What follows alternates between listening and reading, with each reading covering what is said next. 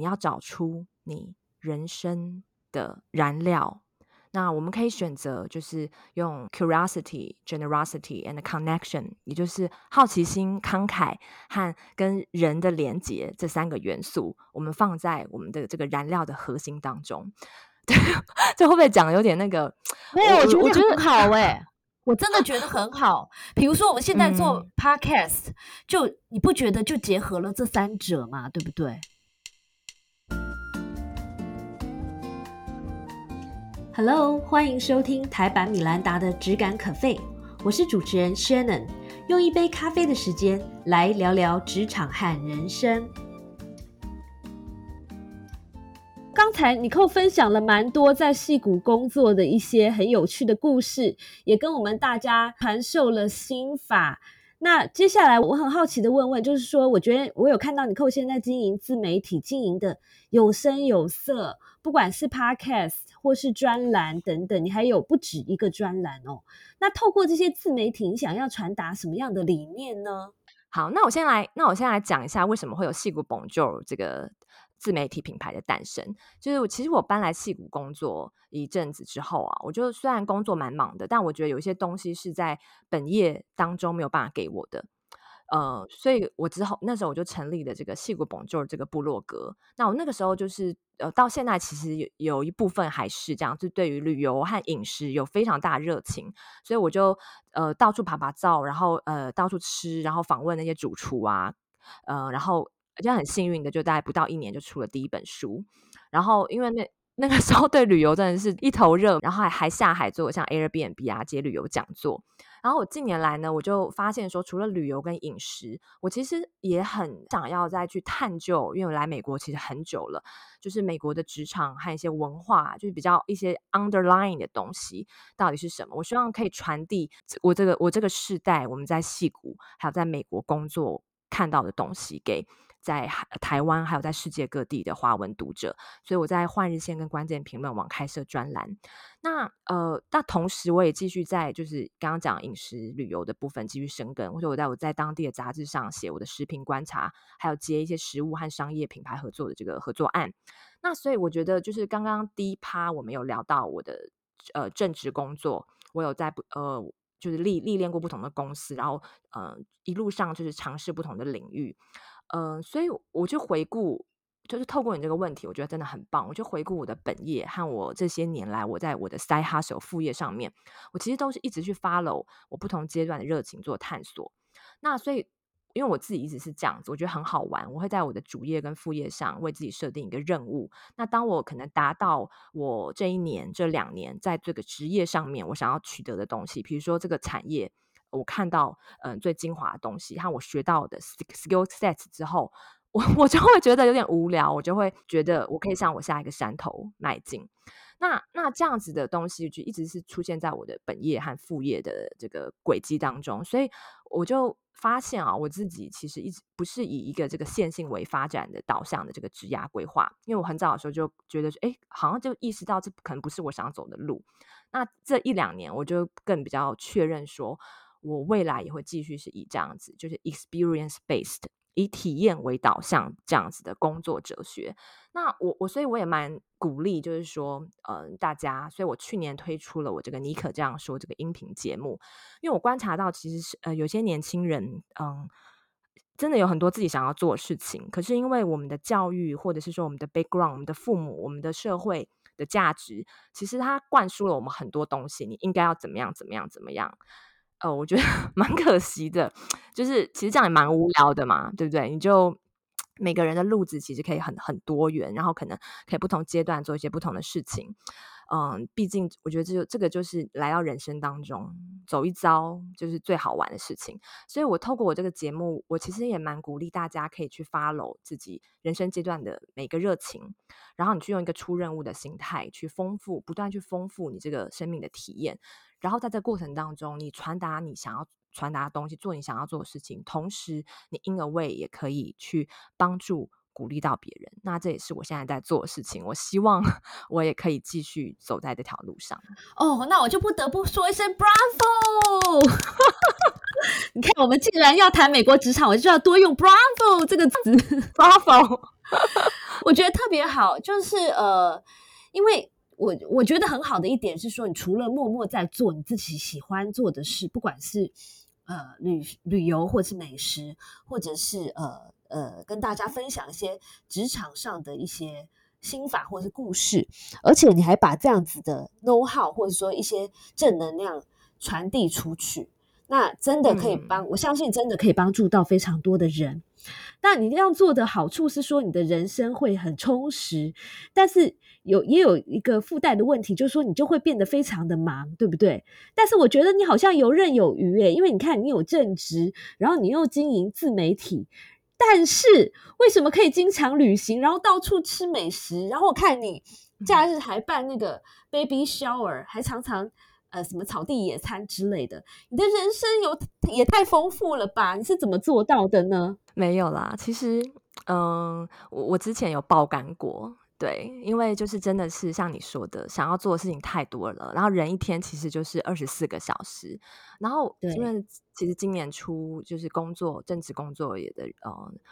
project scope 又调整，但我同时又很想要做这些事情，所以我后来就是变成就是说连周末也在工作，因为你会很有兴趣，就是下了班之后也想要继续做你自己有兴趣的事情。对我来讲，这两个事情它交互作用影响的，都会给我不同能量，但是你这样把自己就是人是需要休息的嘛，所以然后我那个时候其实有点爆肝，然后背也很痛啊这样子，对，所以其实这都是爆肝之后的体悟，对，然后就是从大概今年的5、6月之后，我开始慢慢的调整我的节奏，然后我就发现就是说你不可能什么都要，就是要从你现在一阶段所有你现在这个现阶段你想要做的所有的任务事情当中，你找出那个 the one thing，然后你去疯狂的聚焦，就提醒自己说我这一季好，比如说我这一季我就要把我的网站架出来有，你已经有成功的第一步了不是吗？我有看到 你好像快架好了嘛，对，你用你这句话就是这一季一定会架出来，对，然后呢你要去努力去删除你不需要做的事情，因为其实你会发现像是以我的例子，我现在我的自媒体就是今年初就是接到越来越多案子啊，起飞了，有比较稳定的现金流之后，我就会去分析说到底我做的这些事情当中哪一些是比较给我带来创造我收益的部分，那现在可能就是 podcast 和接一些业配的部分，对，那所以我就会把我的焦点 focus 在这个方面，那其他比较不重要的事情我就会告诉我自己说你要去勇敢的 say no， 因为Shannon 你也是个大忙人啊，就是你又自己开公司，然后又现在又做节目，然后还要写书，每年都出书，对，我跟你一样，我是很贪心的那种人就是然后我又爱玩所以什么事情都想要做，而且都想要做得很好，对，我也是。那你会不会觉得现在这个年代其实就是有一些资讯爆炸，然后我们常常挂在网络社群上，然后其实每天一早起来就是会很多人跟你轰炸这样子，对不对？就是取得你的注意力。所以我其实从就是大概6、7月开始，我就调整我的这个状态，对，就是像刚刚说的，你先去 track， 你要有大概至少1、2个月、2、3个月，你去固定的每天去 track， 你把每天的时间花在哪里，因为就是要有记录你才会有察觉，然后有这个 find out， 然后去发其实你花在时间有可能你一天花了3、4个小时在社群上面可是它有对你的事业，不管是你的本业还是副业带来什么样的价值吗？有吗？对，你要去想，所以我就是大概是用这样的方式去 track 出来到底哪一些事情是能够带给我比较多的ROI 的，然后第二点就是说勇敢的去 say no， 常常会有一些邀约还是会进来，但是我会就会去评估说这是不是我这一季的重点，然后我就跟他拒绝他。哇，那我好感谢你对我们 say yes 我因为你是我的真爱啊，就是我看你的书，谢谢看你的书，我真的觉得非常的有收获，对，然后我觉得这是一个很棒的交流，对，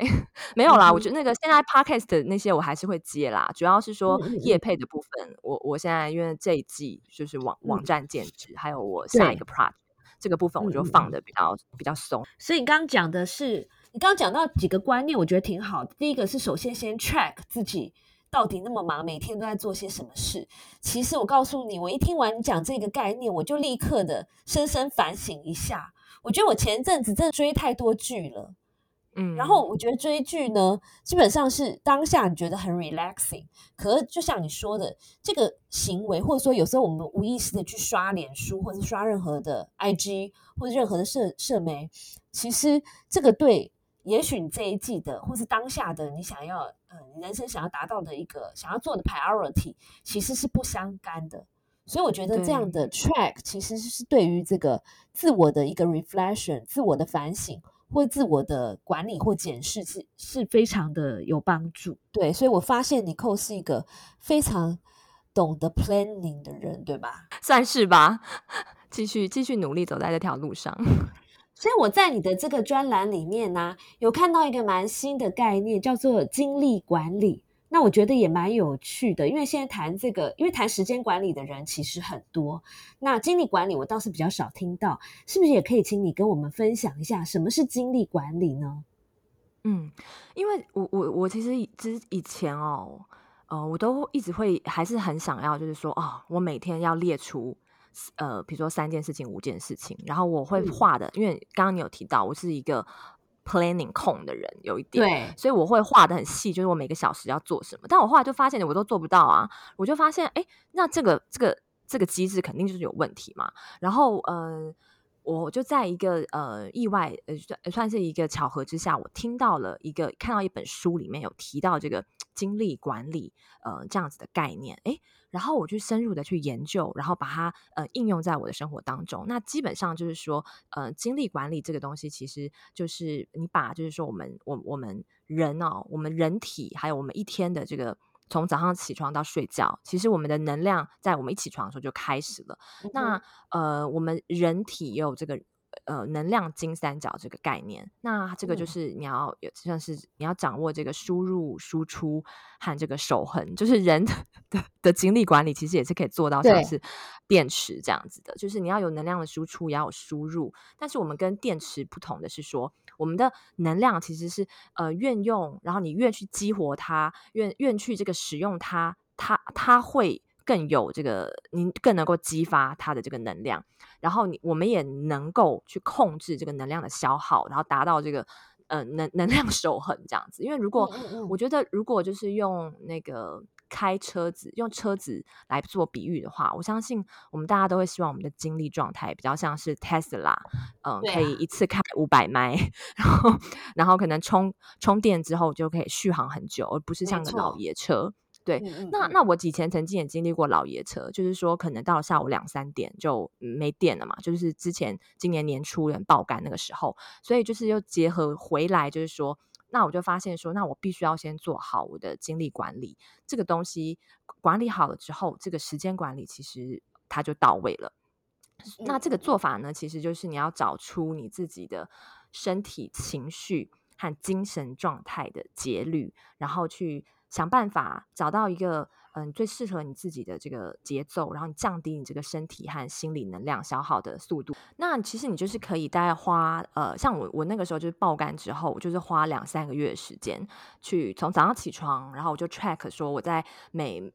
一个小时、每一个时间点或一个大方向的时间点，比如说从早晨6点到9点，然后还有9点到12点，以及下午12点到3点。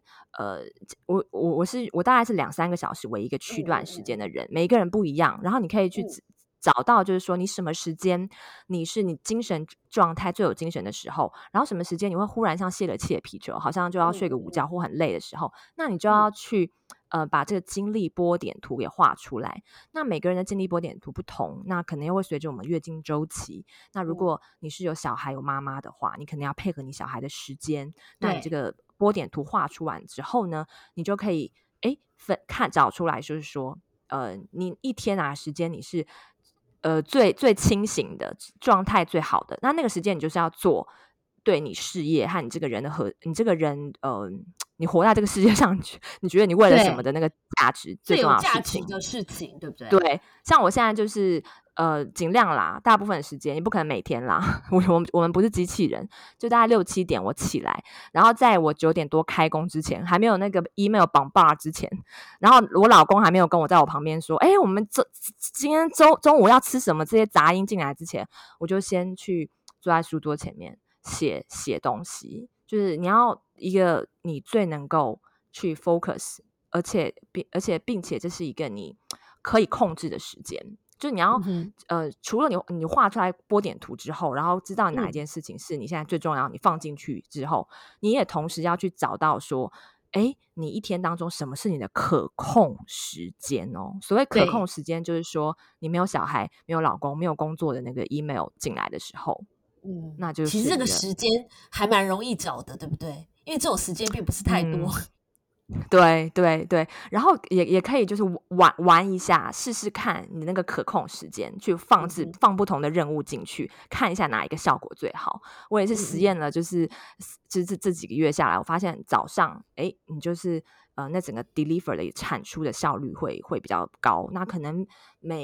我觉得人也会像是季节一样，会有春夏秋冬，那现在就慢慢进入到冬天嘛，可能这个节律会比较不同，那我们也可以随时去记录我们的这个精力的状态，做出一个调整。而且我觉得我现在发现啊，你 approach 问题的方法非常科学，对不对？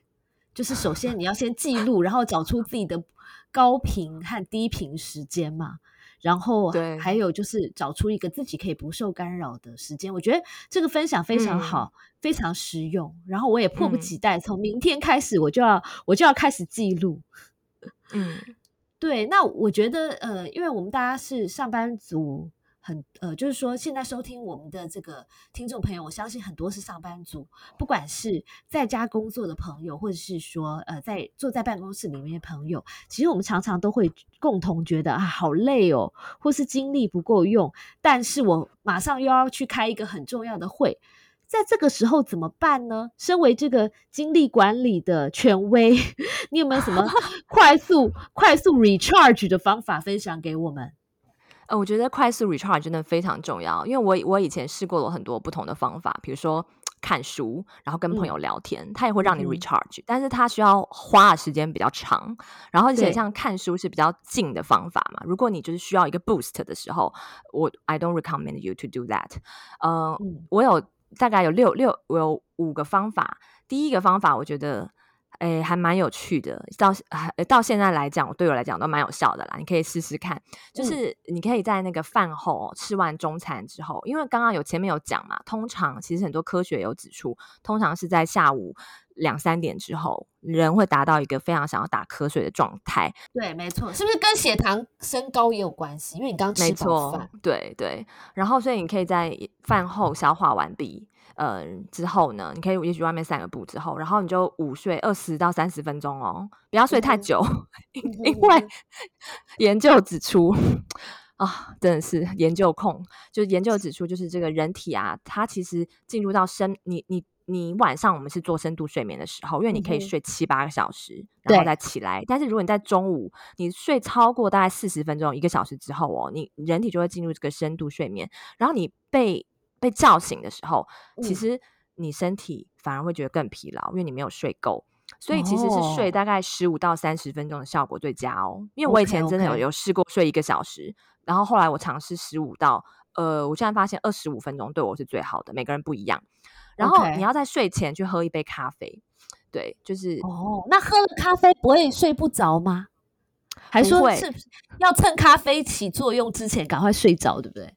对对，因为其实咖啡哦，它的就是被我们肠胃吸收，然后到那个进入到大脑的阶段，大概是需要20-20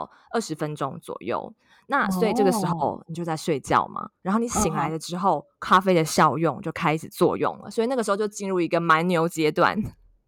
又是一尾活龙就对了。对，这一招呢，我会在就是说我下午有非常强度用脑的工作的时候，会议的时候，我会用到这个方法。我觉得我建议也不要每天使用啦，对，这样子那个效能就会降低。然后第二个方式呢是比较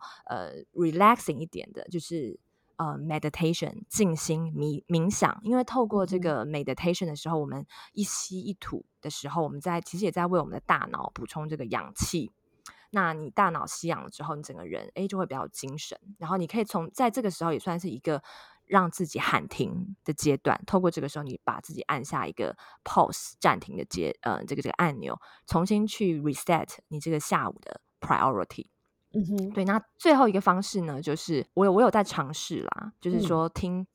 做瑜伽和听音乐、okay. 一起进行哦。对，就是因为其实我们人的这个精力状态是跟这个身体的状态是做一个结合的，身心灵嘛。对，那你做瑜伽伸展的时候就很放松啊，然后这个时候你在听个音乐，像我会准备就是一些 playlist， 就是有不同的情况的时候我就会放那个 playlist， 让我自己可以比较快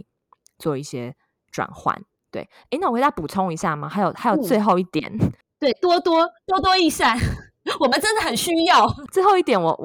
我还蛮喜欢，就是我觉得对我来讲特别有效啦，就是我会开那个 YouTube， 然后选一个快歌，比如说最近我就是听一个老歌，那个 Janet Jackson 的 All For You， 就是节奏就很快啊，然后有点 hip hop， 就跟着他跳一下。你就选一首你喜欢的快歌，然后跳一下，也是让自己就是透过运动让自己稍微流一点点汗，然后你就会振奋一下，就可以马上进入到你下一个 project 里面。我觉得蛮好的耶，尤其是最后一个。因为我不知道你有没有这种经验，就是有时候你已经在电脑前面真的已经眼睛快闭上，可是你突然起来倒一杯水，或者说突然电话响了，然后你进到一个不同的情境之后再回来，你就发现精神忽然就会变很好。对，真的，我也是常常有这种感觉。对啊，所以我觉得，而且如果你是在办公室，然后忽然热舞一段，还可以造福周围的人，你看是不是非常好，利人利己啊？没错，我都像我们现在在家工作啊，我都会跳我老公房间里面，虽然他都会那个死鱼眼啊，可我就觉得鼓励到他这样子，我有激励到他。对，真的真的蛮好的。好啊，所以今天跟Nicole聊天哦，我觉得真的是收获满满呢，因为你又带我们看了这个世界上不同地方的这个职场，然后又跟我们分享了非常实用的精力管理的很多的绝招。那最后你是不是也可以跟我们大家推荐这个一本书，或是一句话，或是任何你觉得对我们会非常有帮助的东西呢？这题我觉得好难哦，就是特别难选。你有太多想分享对不对？没关系，我们可以多录几集对，我每一个阶段都会有对我来讲最重要的一本书或一句话。那最近啊，最近我还蛮喜欢美国一个行销大师，也是创业家，很多畅销书的作家，他是那个紫牛的作者 Seth Godin。那 Seth Godin 就是真的很棒，就是 highly recommend 大家去看他的东西。就是说我觉得我们人如果把人刚刚有讲到这个精力管理，就我们把人比喻为车子，那你也可以去想这台车子，我们这个人每天驱动我们前进的就是这个燃料嘛。那这个燃料通常车子啊，就是可以选你车子你可以选不同的油，那我们人的燃料我们也可以自己选择我们要用什么样的油。如果呢你的这个燃料它越纯粹越干净，你用比较premium 的油，它就能够带你走比较长远的路，你可以持续的前进，随着你不同的人生阶段，你找到新的这个动能，持续的去往你的这个方向前进。那如果你的这个燃料呢是这个可能比较是愤怒啊、嫉妒啊，或者是一些贪婪，或者是说世界要你做的事情，你为了要满足别人而去做的，那它其实也是可以能够让你跨出这个第一步，然后你也能够取得不错的成绩哦。但是可能相对来讲你会比较不快乐，它会久了这台车子其实是会消耗你的能量的嘛，因为你每次要开的时候它的摩擦力可能就比较大，对不对？那这个路子可能人生的路子也可能会走得比较窄。那所以这句话呢，就是我在看这个Tim Says Go Deep 他的podcast 的时候，他会持续的去鼓励我们，就是说你要找出你人生的燃料，那我们可以选择就是用 curiosity, generosity and connection， 也就是好奇心、慷慨和跟人的连结这三个元素，我们放在我们的这个燃料的核心当中。对，这会不会讲有点那个？没有，我觉得很好欸，我真的觉得很好。比如说我们现在做 podcast，就你不觉得就结合了这三者嘛，对不对？所以我们就非常 happy。 对，对，就是我们在做我们自己很有兴趣的东西。然后像是 Shannon， 我也感觉到你是一个充满好奇心的人。哦，我非常，对对，就是我觉得就是像回到就是这句话，你就是要有好奇心，慷慨和跟人的连结，因为有好奇心才会让你的这个起心动念，你会是一个带有这个探索世界的这个眼光，所以你走着走着，你会觉得，哎，各个阶段会有不同的这个灵感和 idea 进来，会让你持续的去成长。那慷慨和这个与人的连结，其实就是一个利他，help others。 因为我觉得像我们做自媒体，就像你说的做 podcast， 到了一个程度哦，我们都会希望说有一个价值跟使命感以及就是影响力吧。那这也是我现在在持续提醒自己跟努力的，就是希望说我做的东西可以持续的让大家能够了解他们自己在人生阶段的每一个热情是什么，然后持续的做探索，并且 follow 自己的本心，私下可能一些社会的标签，然后用一种比较体验的心态去享受这个人生。那其实这样子反而你的本业和副业，哎，反而钱还赚的比较多，因为你的心态放的比较松，这样子。好，在这个时候我又忍不住要再说一声 Bravo， 真的是太好了。对对对，我觉得很好欸。那今天非常谢谢Nicole来到我们的节目，然后我觉得你分享了很多我们平常比较少想到的一些观念。那在最后呢，也祝福Nicole可以顺利的早日的完成你这一季的 priority， 就是把你的网站建好，以及我相信你手边应该有很多其他的 projects， 相信你都可以很快的很顺利的完成。那同时呢，也祝福我们的听众朋友，大家都可以快速的找到人生的燃料，然后让我们一起这个走得更长远更长久，而且活得更好更快乐。谢谢Nicole，谢谢大家，谢谢 Shannon， 谢谢收听今天的 podcast， 希望你喜欢今天的这杯咖啡。我们的节目名称是台版米兰达的质感咖啡，欢迎订阅我们的频道，分享你的想法，也可以追踪我的粉丝专页台版米兰达的创业笔记。我们下次见咯，拜拜。